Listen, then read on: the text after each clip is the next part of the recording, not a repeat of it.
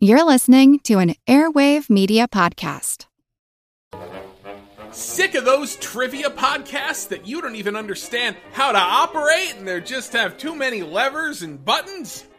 There's got to be a better way. Now there is with Good Job Brain, an offbeat quiz show and trivia podcast that makes learning new things easy and fun.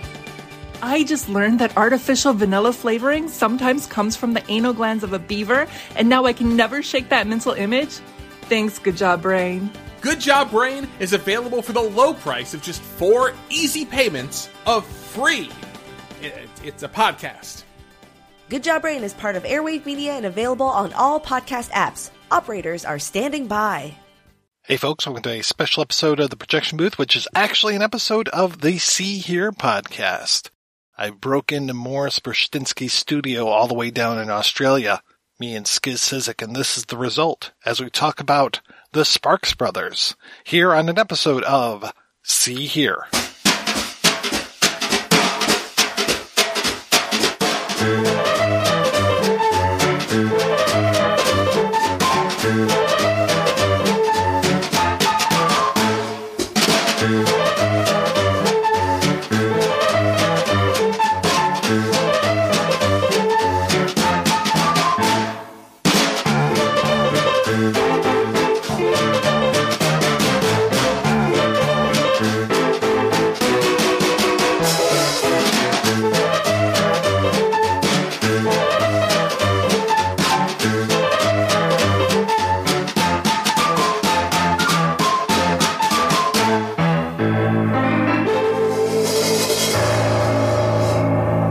Welcome to the See Hear podcast. Uh, I'm your guest host, Mike White. Joining me is Skizz Cyzyk. This podcast ain't big enough for the both of us. Damn straight. On this special episode, we are taking over the See Hear podcast to talk about the 2021 documentary from director Edgar Wright, The Sparks Brothers. The film tells the tale of Ron and Russell Mael, who have spent the majority of their lives as Sparks, an innovative and groundbreaking band who have spent too much of their time at the periphery of pop culture. We'll be talking about those occasional times where they managed to breach the mainstream, as well as possibly spoiling any twists that the film may have to offer. In the style of See Hear, we're going to go ahead and play the trailer now.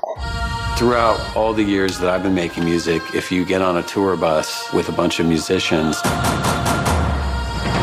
eventually the conversation will go to Sparks. I remember just seeing them all the time. Like, who are those guys? They are a band who you can look up on Wikipedia and know nothing. We are Sparks. Dude. Please welcome Sparks. Frequently asked questions about Sparks. How many albums are there? 25 albums. Are you brothers? We are brothers. How did you first meet? We are brothers. Music at its best, you hear it and you go, oh my god, what is that? It's insane, but it's fantastic. Each time you'd go to the rehearsal, there'd be something new there. Like, that's good. It wasn't like anything else. All pop music is rearranged Sparks. That's the truth. There are throwaway riffs that other bands have built whole careers out of. One of my favorite moments is John Lennon ringing up Ringo Starr. You won't believe what's on the television. It was the sound of the future. Sparks is way more prolific than all of the artists we consider to be the greatest in the world. They sort of set a template. That a Beatle would pretend to be Ron. That's amazing. They were taking all their creative juices and putting it into something that they loved. They were a bit much for most people. The culture just wasn't there yet. Is there anybody out there at all right now? They've reinvented themselves several times. The thing that marked them was their unwillingness to give up. That sounds like the scene from our biopic. Our time has come. Here we are. They may have given birth to other bands who don't even know that the lineage goes back to them. Still are waiting to get paid back for that. Why have you resisted doing a documentary until now? We didn't want to do the standard documentary full of talking heads. It would become too dry.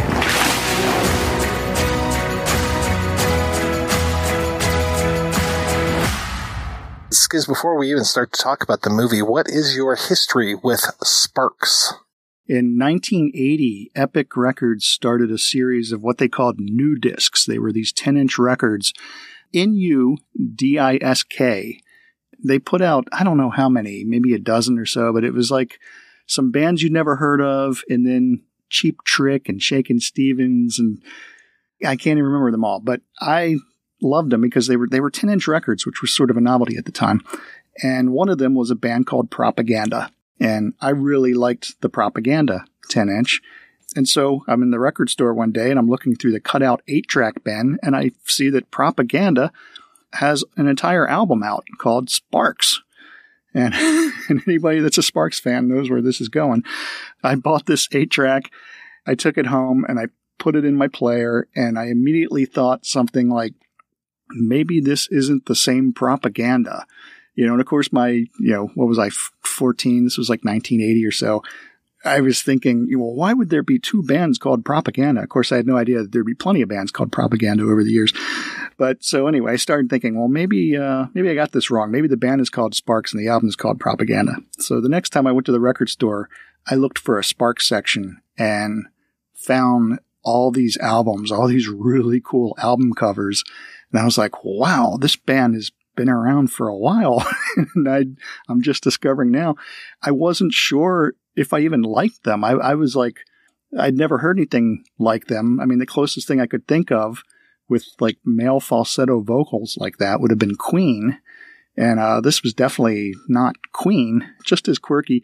I did know that it was a band that if I was going to like, I'd have to keep it a secret for a little while. I, I was already being bullied for liking Bowie, you know, and in my neighborhood, the, the names you got called for liking Bowie, I could only imagine what they would have called me for liking Sparks, except that all these years later, I realized, well, they wouldn't have even known who Sparks. they wouldn't have known anything about this band at that point.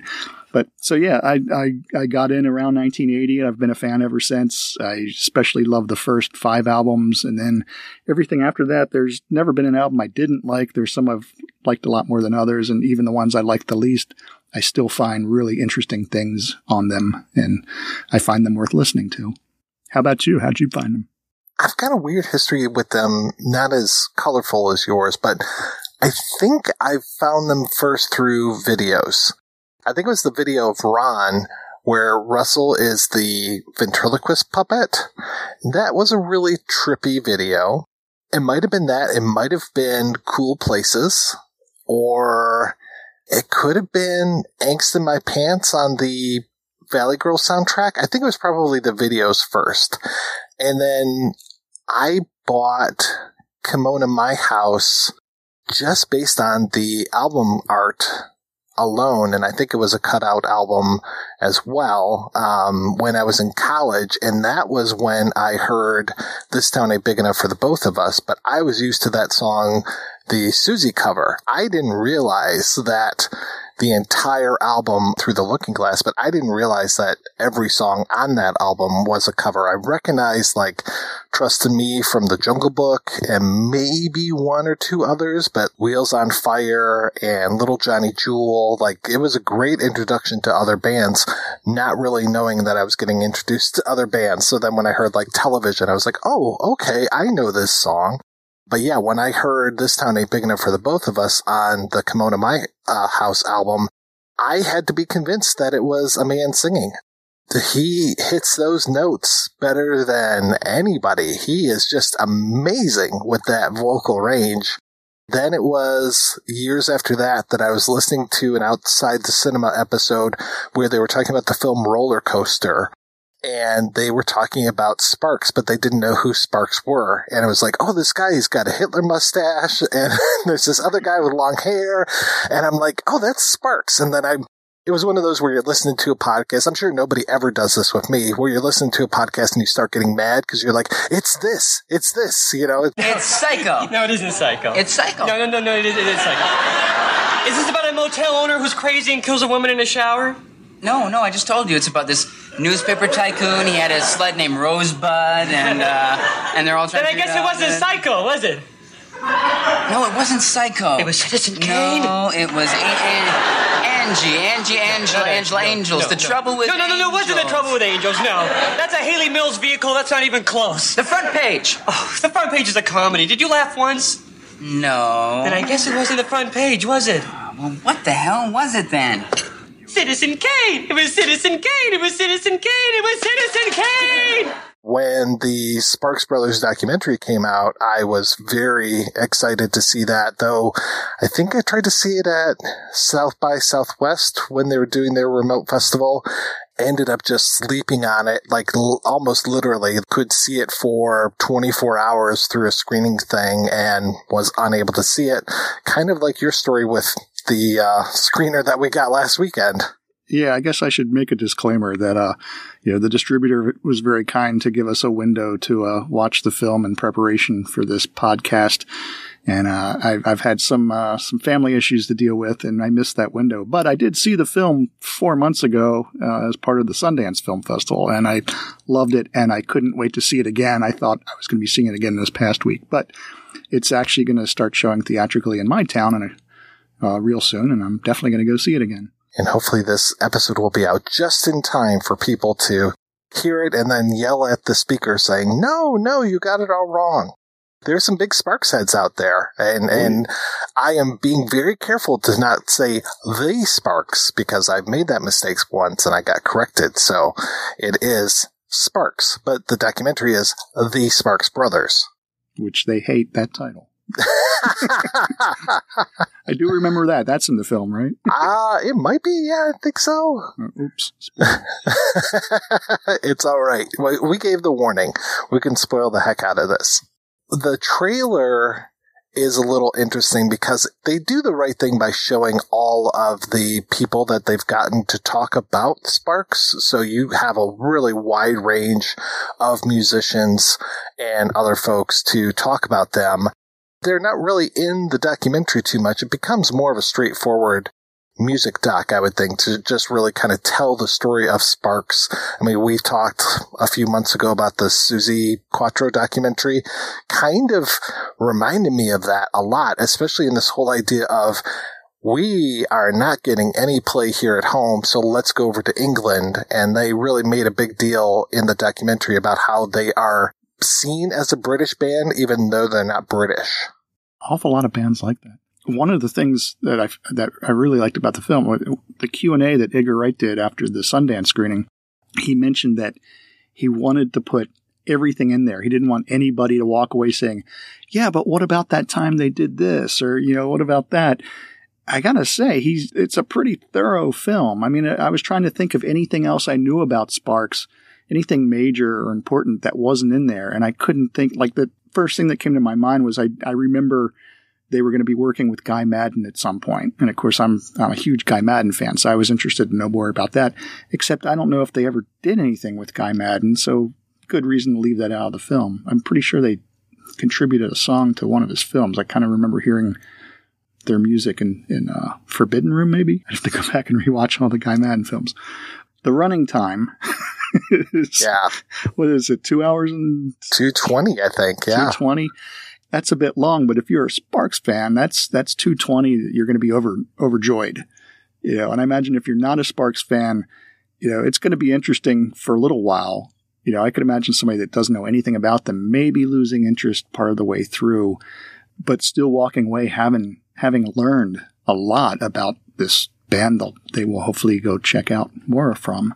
Learning a lot, but yet the Sparks brothers don't actually say that much. It's not like an interview documentary where they're telling their own story in their own words. There is a FAQ section to it, and you do get the occasional like clarification, but it's not like we're sitting there with these two guys and it's like, well, in 1968, blah, blah, blah. The story is told through some of their memories and then through a lot of like claymation and animation, archive footage. You can tell that there was a good deal of money behind this as far as the rights to all this stuff. And especially you're saying, you know, if you're a Sparks fan, you're going to be very satisfied because they shove so many different performances into this. It's like, how much money did they give to ABC to get all of those clips? It was like Dick Clark should get third billing in this film. I'm a documentary filmmaker and I'm always keeping my ears and eyes open to people discussing documentary films. And I know that these days there are a lot of people that just like every time a new documentary comes out, they're like, Oh, there's talking head interviews. Oh, there's animation. And they act like that's a bad thing. I'm like, I can't imagine the documentaries they're expecting to see without those things. But in the case of this film, I thought the animation was great. It was fun to look at and it served whatever we were you know, hearing about. And so, yeah, it, you know, people that don't like animation and documentaries, okay, maybe stay away from this one. You know, you'll be a better person for it. It's a great storytelling medium, especially when you don't have the actual footage of this stuff to represent it. And yeah, I thought it looked fantastic. I thought it moved the story along. You talked about the running time.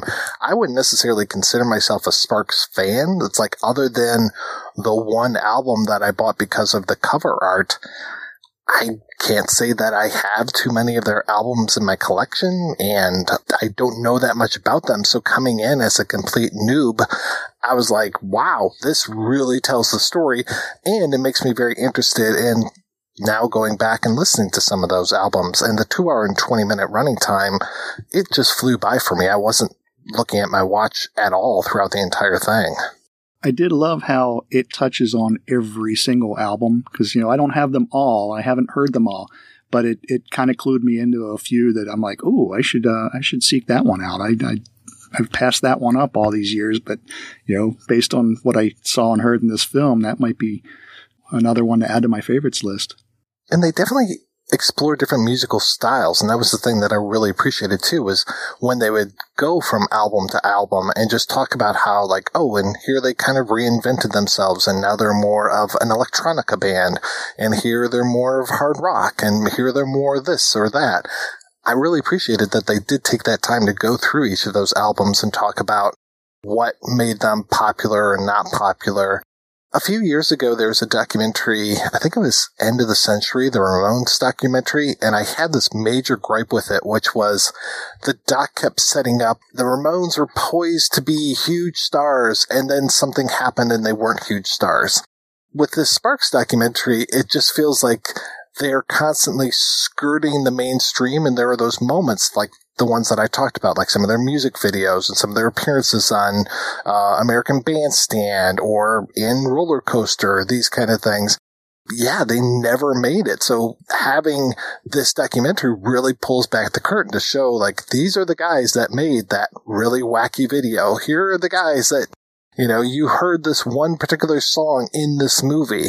Well, here's the story of these guys. I thought that the way that they approached it as far as how influential they were, but yet how they really never broke through, really fit for this a lot more to me than the Ramones.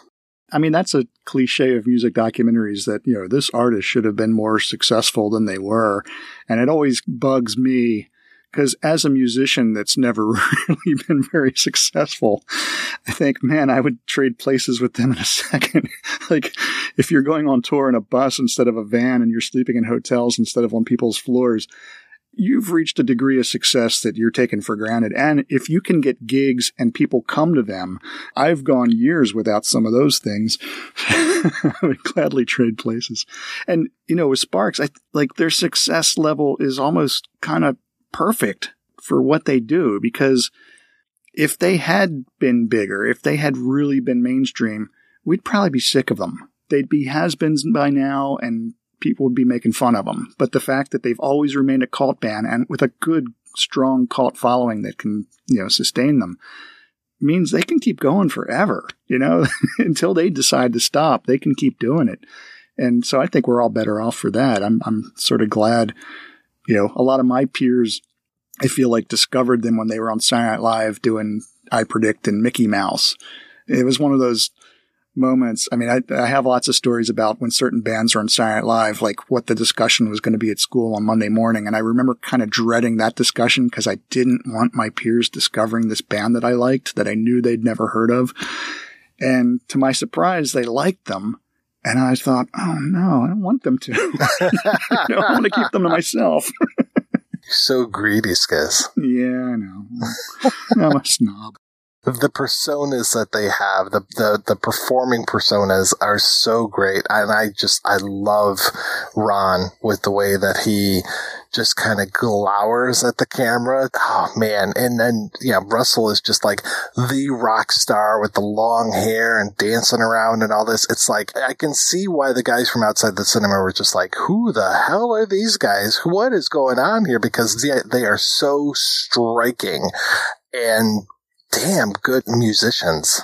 It's songwriting, man. I I'll put some of their records on and sit there and, and read the lyric sheet and like, man, this is like on a whole nother level. Could never write a song like this. I'm tempted to cover a few, but even that's going to be difficult with my talent level.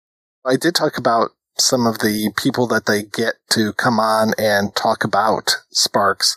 And I find it very interesting as I'm watching it, they kept showing back and I was like, is this Beck or is this young Thurston Moore? If Beck wants to know what he's going to look like in 20, 30 years, all he has to do, I think, is look at Thurston Moore.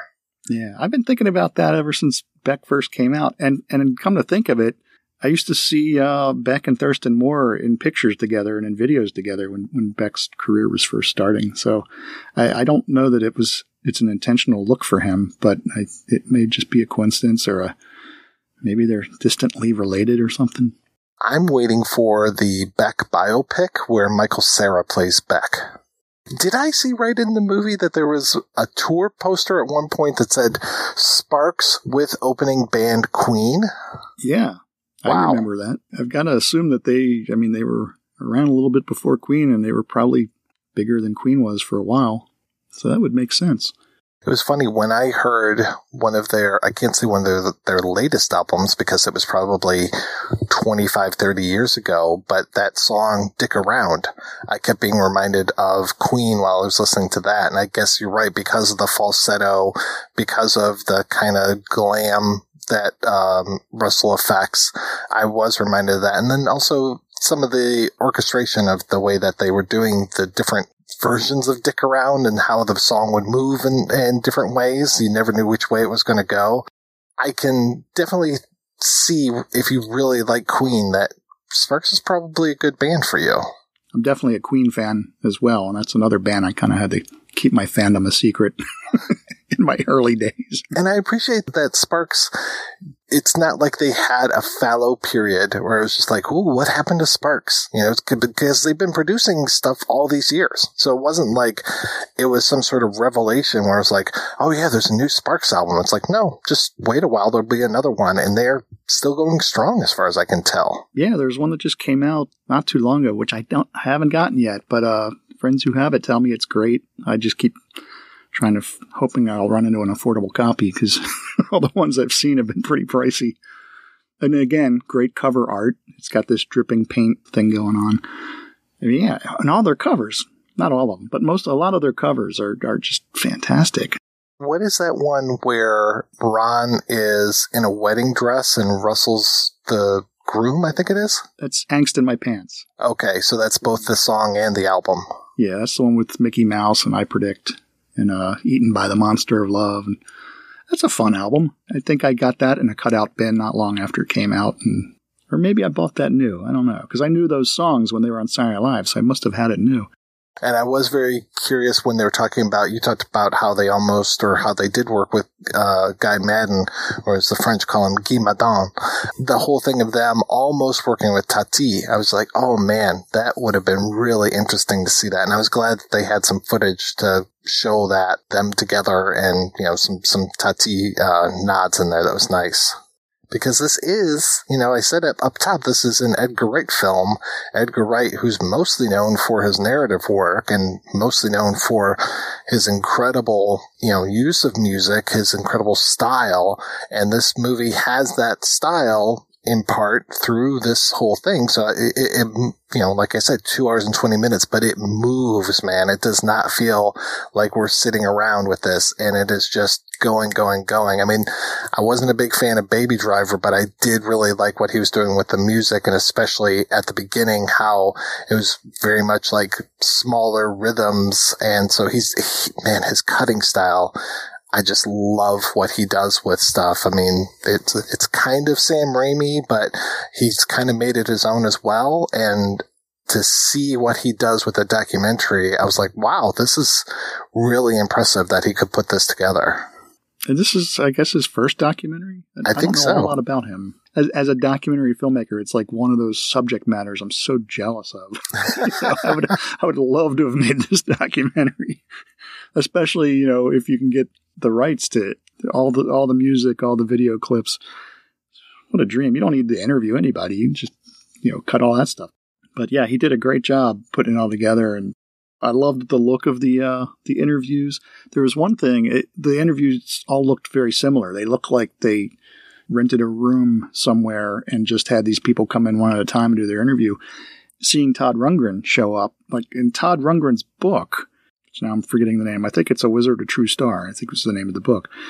I could have sworn that he said that, you know, he produced that first album and then never talked to these guys again or something like that. I'd have to go back and reread that chapter. But it was, I remember it was kind of striking that making their first album was a good experience and he expected he would work with them again and he made it sound like never had any contact with them again. So I would think that maybe they ran into each other the day the interviews were being shot and that would have been an interesting meeting to uh, be be a fly on the wall for. Right. Yeah, I'm almost wondering if he shot it the way that you're describing or knowing him, maybe he even just did like green screen and got people to blocked out the, the back. Cause yeah, they all seem like they were shot on the same day, which just would have been amazing if he could have pulled that off, or at least the same space for sure. I mean, it's it's quite possible. I've seen filmmakers do this where they they have their setup, they have the backdrop, they know the lighting, and they can go to any town and set that up and like get the effect that it's all in the same spot. And I imagine that, you know, th- these people all over the world, although it did seem very, uh, like a lot of LA people. And I really, I didn't even mind when he injected himself into his own documentary. It was just like, I am such a fan that I have to be part of this documentary. He's a celeb and he's a fan, and maybe they were an influence on him somehow. It makes sense. Yeah, makes I total sense. that easily. So. I meant to look up what year was was Paul McCartney's coming up video. Oh yeah, because I feel like that was probably before I knew who they were, so I didn't even catch that he was pretending to be Ron in the video. But how cool! you know, that's something I learned from the from the film. I didn't know that, and uh, and now I want to see that video. I remember that video when it came out, so I definitely uh, I saw it many times, but I it, it never dawned on me. I probably thought that it was Hitler you know, he was pretending to be Hitler or Charlie Charlie Chaplin or something. I, you know, Sparks never crossed my mind. Talking about his stage presence, Ron's stage presence, to to have Paul McCartney be able to not necessarily mock, but pay homage because you are so distinct and just the way that he was doing that glowering that Ron would do. It's like, that's great. Yeah, it means they were on TV enough that Paul McCartney saw them enough to know how to do that. Are there any particular places that you would recommend people start with Sparks? I mean, would you say start at the beginning or is there like the album of like, this is your good introduction to them? I don't think I would say start at the with the very beginning, which was the, the Half Nelson album. I think that might be a little too weird for somebody to start with, even though that's where the public started. Definitely work your way back to that one. I love uh, Propaganda and Kimono My House. Uh, both those albums, just all the way through, are fantastic to me. And uh, Woofer in Tweeter's Clothing. So that's the first four albums right there. And then Indiscreet, I love that one too. Like, yeah, like I said, the first five albums I love. So I would recommend Propaganda, but that's because that was the first one I heard and it holds some sentimental value and it contains probably my favorite Spark song, which I'm not going to say what it is because I do plan to cover it maybe sometime soon. now, if we were really good, I'd be ending this uh, episode with that cover, but sorry. Yeah, I won't have it recorded in time. Yeah, at first I thought this documentary was going to go in a different way, um, having watched a couple Alice Cooper documentaries. I think that was two years ago when they brought up Miss, is it Miss Chrissy of the GTOs? I was just like, oh, so they're going to fall into the Frank Zappa camp, you know, because I saw the Alice Cooper documentary and then I saw the Frank Zappa documentary and I was just like, oh, okay, this is going to like also be a chapter of that, but they kind of stayed away from that one. Sparks doesn't strike me as a, a big groupie band. No, no. I mean, and I forget, you know, again, it's been four months since I saw the film. I don't remember if they, if that's ever mentioned. I could see Russell probably attracted a lot of the, the ladies, including Jane Wiedlin from the Go Go's. I mean, yeah, good for him. And she's still so cute. Yeah, I know. And I loved, I loved the Go Go's documentary too. I, I, yeah, we've, we've been blessed with a lot of really fun music documentaries the past year and a half or so. I'm a big fan of music documentaries. I rarely go back and rewatch most of them, but pretty much all the ones I've seen in the past year and a half, like I'm ready to see again, you know, and I'll probably even buy if I see them on Blu-ray or something. yeah, that Suzi Quatro. Actually, okay, not all the music documentaries. There are a few. and I'm starting to think of some of them. I'm like, nah, I don't think I'll buy the Herb Alpert one. But yeah, I liked it. I enjoyed it, but yeah, I don't need to own it. Um, but the Suzi Quatro one, that was great. The Joan Jett one, the Go Go's one, the Zappa one. You know, it's just all bands I loved, you know, decades ago, all getting documentaries now. And lucky me. What are you uh, looking forward to next as the uh, big documentary? I've already seen the Alex Chilton, or I saw a, a unfinished cut of the Alex Chilton documentary, which was fantastic. Like, I can't wait to see the finished cut. I'm really looking forward to the Redd Kross documentary and the surf music documentary. I'm looking forward to that. Well, I'm thinking even like dream ones because like I don't think you know I've I've said for years like where's the really good Cramps documentary? I would love a Siouxsie and the Banshees documentary. I'd love a Bauhaus documentary, but I don't think that those things exist, and they might not ever, especially the Cramps one. But I can dream.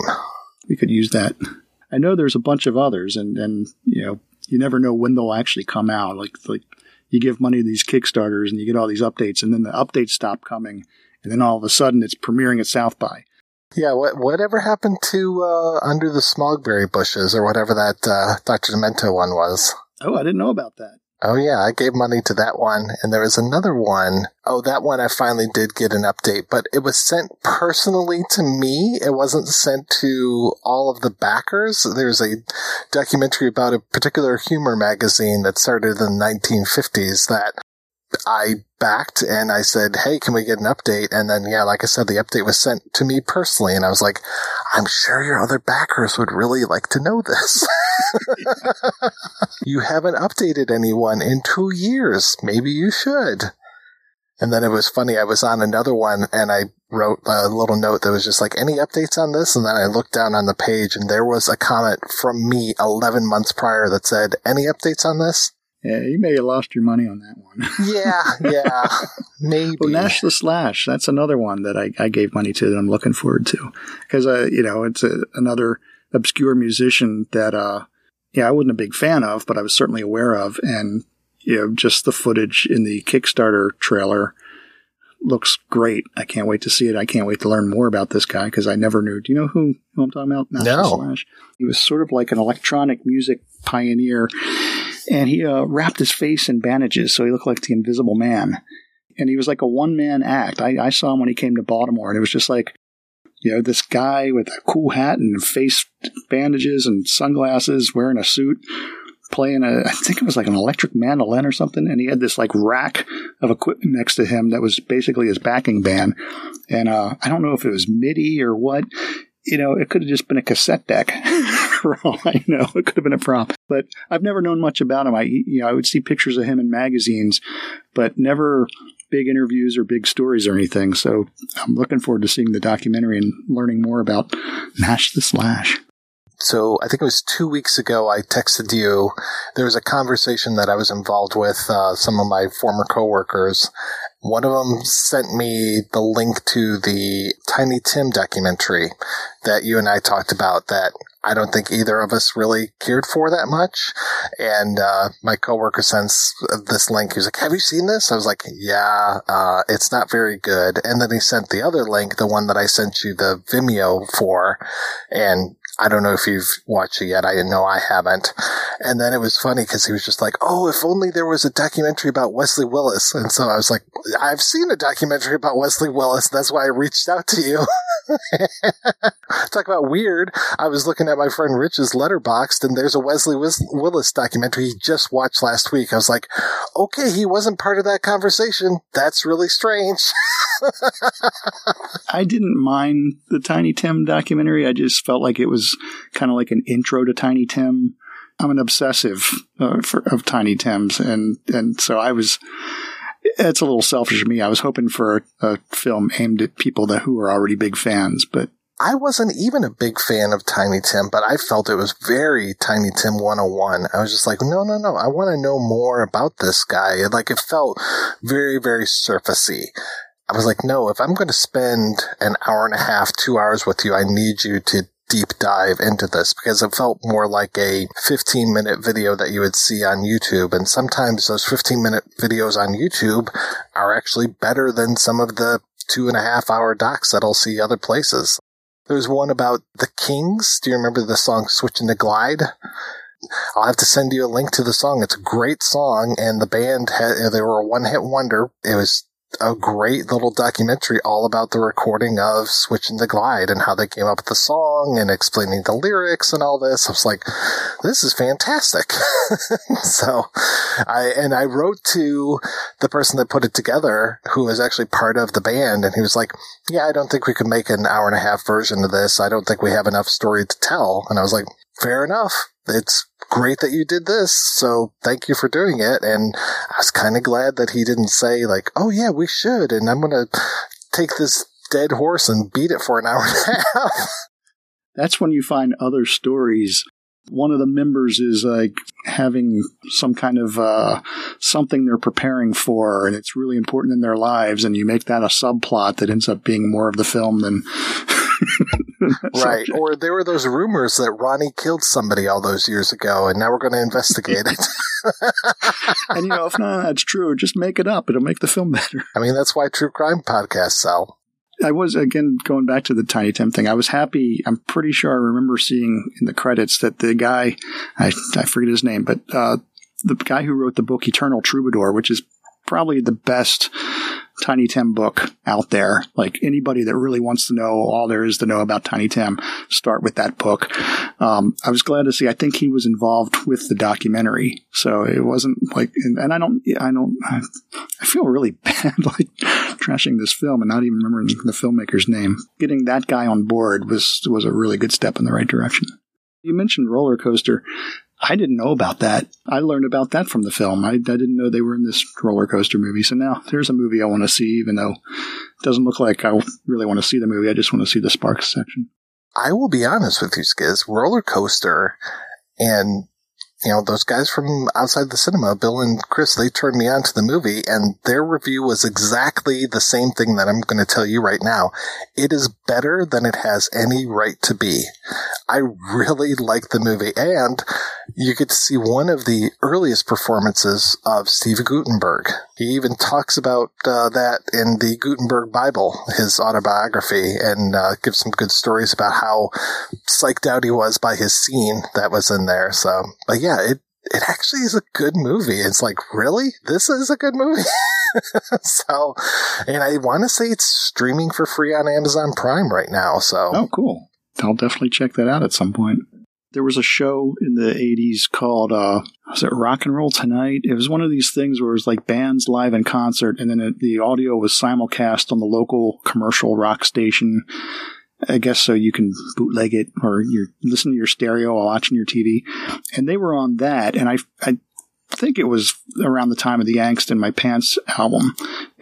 It may have even been the song I Predict goes into just this drum beat and he walks out on this platform and just starts stripping down to his boxers It, you know, and it was so out of character. I, and I, my apologies if this is actually in the film and I'm forgetting it because again, it was four months ago when I saw the film. But you don't see that on TV and forget it. You know, it stays with you for decades. And, and again, it was so out of character for him because he was just so still all the time and just like, you know, making those facial expressions. And then for him to like do this little shuffle dance while he's taking off his clothes was like, what is going on here? I wonder if there's a compilation of all their videos because their videos were works of art. Yeah, I, would love to see all the music videos. I, I, have a lot of live footage from you know my torrenting days, uh, all the midnight specials and all those those appearances. All again fantastics. I mean, the band. You know, it, we we say Sparks and we're just talking about these two brothers, but you know when they actually had a backup band, whoever was in that band was always top notch when they seem to go through band members pretty quickly sometimes and like just kind of like, oh, yep, we're going to go back to America. You get the sack. Yeah, I, I did read an article recently, and uh, I think I think in Ugly Things was about somebody who had been in their band and it was their big break or something, and then just without any warning, they were fired from the band. I think they and some other members had been fired, started a new band, and but you know they never really achieved the success that they were having in Sparks. So yeah, it's kind of sad that, that there were some people that were sort of like walked on along the way, but that's also the music business. Sparks is these two guys. Everybody else is kind of hired hand. One of the McDonald brothers from Redd Kross was in the band for a while too. Ah, I'm forgetting which one. I think it's Steve, uh, the bass player that's Steve, right? I, I, always confuse which one's Steve and which one's Jeff. You know, and I, am a huge fan of Redd Kross. But, uh, I hate that I can never remember which one's which. Just like with Sparks, I always forget which one's Ron and which one's Russell. If I didn't have my notes in front of me, I would keep fucking it up. The most recent Redd Kross album, they cover a Sparks song. The the uh, When Do I Get to Sing My Way, which you know, if, if you know the the Sparks version, the Redd Kross version you know, it's obviously the same song, but they do it a lot differently, and it, it, it it's a great song, you know, fantastic. And I think Steve had said that when he was in Sparks or you know in the backup band that that was one of his favorite songs to play each night. All right, we're going to go ahead and take a break and play an interview with the editor of the Sparks Brothers, Paul Trewartha, and we'll be back right after that. Can you tell me how you got into the business? I started in the business in sort of quite a a conventional way, really. I, I sort of did a degree, went through the sort of higher education in that way and actually did a degree in animation, which I sort of think is a really fantastic grounding. I sort of advise anybody to do a degree in animation because by the time you've done animation, everything else in life is easy after that, basically. Traditional 2D animation with painted cells and things like that. So um, it was a, a, lot of work. And then through that, I, I um, went to Soho in London, became a runner and made a whole bunch of cups of tea and uh, delivered a lot of food. And I was quite lucky, really. Shortly after starting there, it was uh, it really wasn't particularly long. The uh, senior editor left, and I was asked if I wanted to sort of step up, and it was a real trial by fire. It was um, thrown in at the deep end with clients from day one.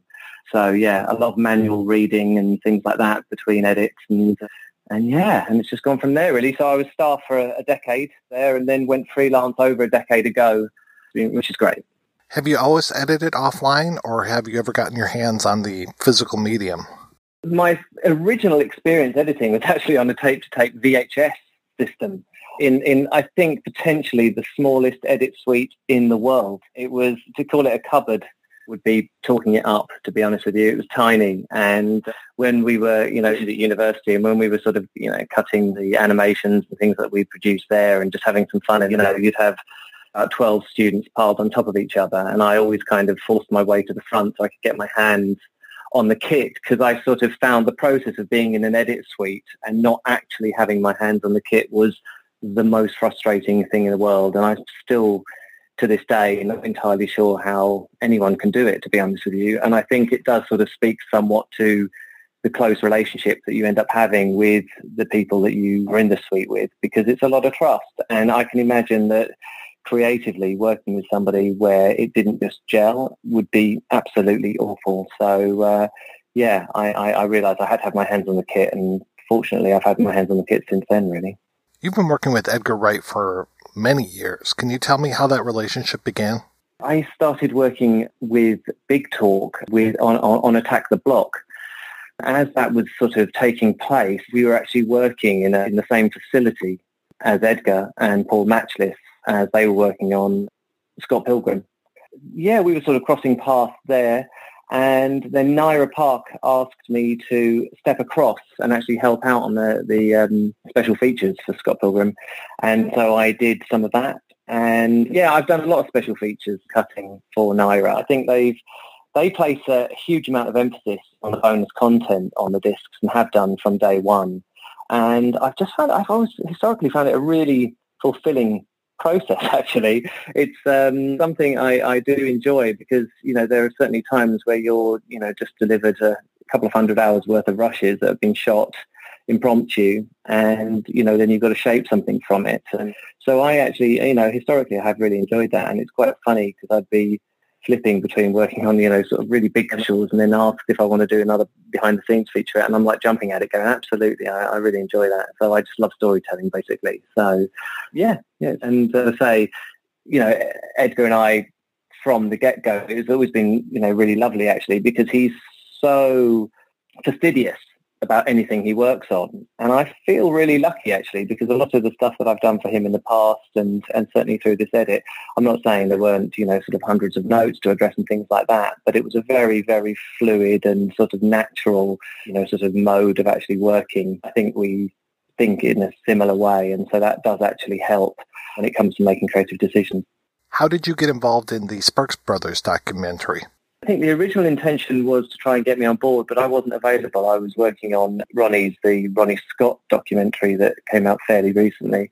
And um, so I was finishing that up, I mean, towards the end of that. And so there was a, so by the time I did come on board, all the interviews had been shot and, and uh, Kate and Tess, uh, an amazing um, archive team, have spent a long time prepping archives. They use a system called FileMaker, which enabled them to actually code up uh, all of the, the archives. So that was in a really strong state.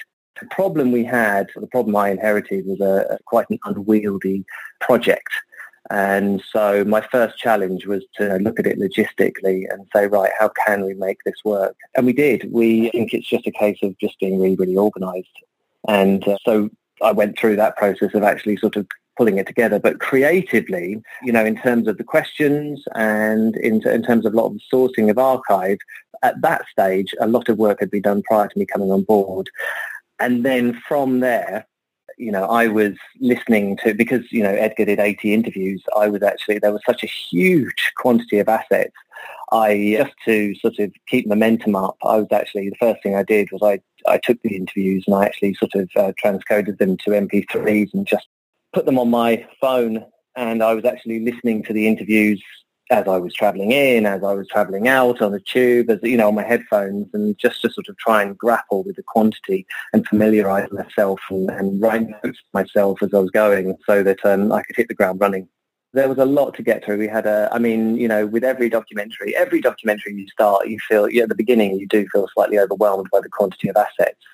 And uh, I, I, I worked on a, a documentary recently on um, Eliud Kipchoge, and um, who's an amazing sort of marathon runner. He was the first guy to run a two-hour marathon, and one of the contributors on that. They sort of they were talking about a new project, and they were saying they made a comparison. They kept it in. It's in the it's in the final cut where they say, you know, when you start a new project, it's like standing in a misty field because you can't see the edges, and so you just have no idea how big it is. And it's not until you've sort of grappled with the rushes and you start to feel your way and you find those edges, and you go, okay, there's a lot, but now I can kind of get my head around what we've got here, and uh, and that's when it starts. That's when it, you're in a position to actually start sort of formulating a plan. So uh, yeah, and the more you've got, the longer that process takes. The movie is two hours and 20 minutes long, but it flies by. How did you manage to keep that momentum throughout the film? Edgar was very clear in terms of the fact that, and it was very clear, not just in the way, you know, when we had conversations, but it was very clear through the interviews he had asked all the contributors that they were very much album focused. And so he was tracking through with the contributors album for album. And as a consequence of people talking about the album, then broadening it out to talk about the guys and, and their impressions of their music generally, what I found I w- wanted to do through that process was to, uh, you know, I looked at it thematically. So I started to draw on themes like, you know, brothers and, you know, sort of transition of time and just other ones like pods like, you know, sort of humorous bits and sad elements and just sort of pulling all of these non-linear thematic timelines together, which are very much audio based. They're based on the sort of dialogue of the interviews. And so they were there, but we also had uh, you know separate pods that were album by album. We could actually track through the albums that way. And so yeah, the archive, well, you know, a lot of it could be attributed to a specific album, but a lot of it couldn't. You know, a lot of it you know, crossed cross multiple albums and wasn't specific. So you always have to sort of break things down. I mean, every single job, there is no standard format when it comes to selects. You just have to sort of look at the intention, get a feel for the rushes, and and talk and then you know work out the best way to break it down and and be malleable in that regard as well and and grow with it as the project grows as you become familiar with the rushes just be malleable and and and then by the end of that process of the breakdown then you've really got a handle of it and you can sort of feel the film I think at that stage. But it doesn't exist. And uh, it's, it's very interesting actually. We're working on a system at the moment a sort of digital whiteboard system and I'm my current project and and uh, production are adding it's the most complicated digital whiteboard you've ever seen. And I, and I joked with everybody I was like that's really interesting because normally I've, I've never been in a position where I've been able to sort of look you know the sort of the thought bubbles and how things link. That just normally stays in your mind and on your notes and and it's within the project. And you do realize what a sort of um, a complex stew it is actually when you've got all of the thematic elements in there all of the chronological elements in there and you're trying to um, construct a, an arc that you think is going to be fulfilling for the viewer. And every time there was a pause in the edit, Edgar was like, I think we can get something in there. I mean, he had such a lust to, to actually sort of just get everything in there. You know, he, it was very difficult to say to that, to be honest with you, because, you know, I, you know, quite often like to give people moments to reflect and to absorb what they've just taken in and uh, and it was a lot of fun because every single time I attempted to do that, it was like, oh, that's brilliant. We we can get something in there. There's another great comment, isn't there? You know, and we would talk about that and like, okay, let's go. And so the pace of the edit is very much inspired by his desire to, you know, we, we knew, you know, with a 50 year career, guys who have been as prolific as they creatively prolific as they have, you know, we knew we had a lot to get through. And the fact that the interviews had been structured, you know, album for album, and Edgar was very clear that he really wanted to track through the albums. And, you know, originally, you know, the first part of the edit, I mean, a lot of people talk about long first cuts and you know we joke a lot about the fact well actually you know what you're actually talking about there is a rushes assembly you know but in this instance and and in many instances but in this instance specifically you know we definitely had you know a six hour working cut that was that I had mixed and I had done all the graphics on and you know there was a temp grade and you know and and that was because we basically what Edgar wanted to do was break down their career album for album. And so we did. I mean, at one point, before it actually even became an assembly, what, it, what we were looking at is, you know, sort of up to 45 minutes per album. And so every single album had a beginning, middle, and end. And then we were in a very luxurious position of being able to sort of look at that vast quantity of edited material and then sort of feel, try, you know, try and work out what, what were the sort of pertinent moments to bring up other issues, issues that exist outside of the music, and, and and when to you know use the music as inspiration to start talking about those other elements. The guys are so interesting, and the structure was never going to appear as standard rock doc format because they're in no way, shape, or form standard rock doc guys. You know, I felt really it was really important at the end to come back to the point and say, you know, about you know, what's behind the curtain. You say, guys, that there isn't anything behind this curtain. It's just a lust to make music, a love of music. That's what they do. They get up in the morning. I mean, that's why we got it in there. They, you know, they have a cup of coffee, they sit down together and they work. And they work all day long. And, and if they're not doing that, they're touring and presenting their music to the world. They're incredibly professional and they're unique. And, you know, I think it's always lovely when the structure of the film and the tone of the film, and the tone of the film should always match the sort of, you know, the, the, um, the subject I mean, it would be odd if it didn't. But I quite like the structure to, to, to match the subject as well. And I've done that. I've tried to do that every time I work on a project. And I actually, you know, I do think that the kind of the repetitive nature going through the album for album mirrors, you know, how they desired to present their work in the past, as we cover in the film. And also it sort of reflects their lifestyle, you know, it reflects how they work and who they are. They love, you know, they love repetition. And uh, so I do think it's quite nice that you can sort of lay the lay those sort of foundations in there so people not only get to hear about them, but they get to kind of feel them that way as well. Can you tell me a little bit about the animation that's used? It's another great technique of storytelling, especially when there isn't footage available. Yeah, I mean the animation. There were two two flavors of animation in there. Uh, you know, with Joseph and his beautiful 3D animation, that takes ages. I mean, that's uh, you know they are it's stunning work. And so we did have to, in, because I do have a background in animation, I'm very sympathetic to the process and how long it takes and how much prep you require. And so it was really important that we were sort of focusing on the best candidates for those sections quite early on, cutting those sequences, providing an audio bed to Joseph so that he could then work into those sections in terms of an animatic, feed it back to us. We could talk about, you know, sort of stylistic approach and models could be built and you know and all of those sorts of things but so that process was very long and so those sequences were identified as early as we possibly could and there was a lot of back and forth in that regard the brothers McLeod, Greg, he, his animation work, which is the sort of the 2D animation you see, the flat 2D animation, the very funny animation that comes up throughout. The beauty of, you know, the fact that we could have a sort of um, collage feel to this film and we could roll out you know, different styles of animation when we wanted to it was really liberating because in those instances we sort of cut the sequences. We realised that somebody was relaying a story in the third person, and that's when we tended to use those. So as soon as the contributor told a story in the third person, we we're like, "Oh, this is fantastic! We'll just jump in there and illustrate that point with animation." And Greg was so incredibly quick and funny, and you know he's amazing. And so that was a lot of fun because you know we could have those ideas, feed them out, and see the evidence really quickly, and it was lovely. What was your working relationship like with Mr. Wright?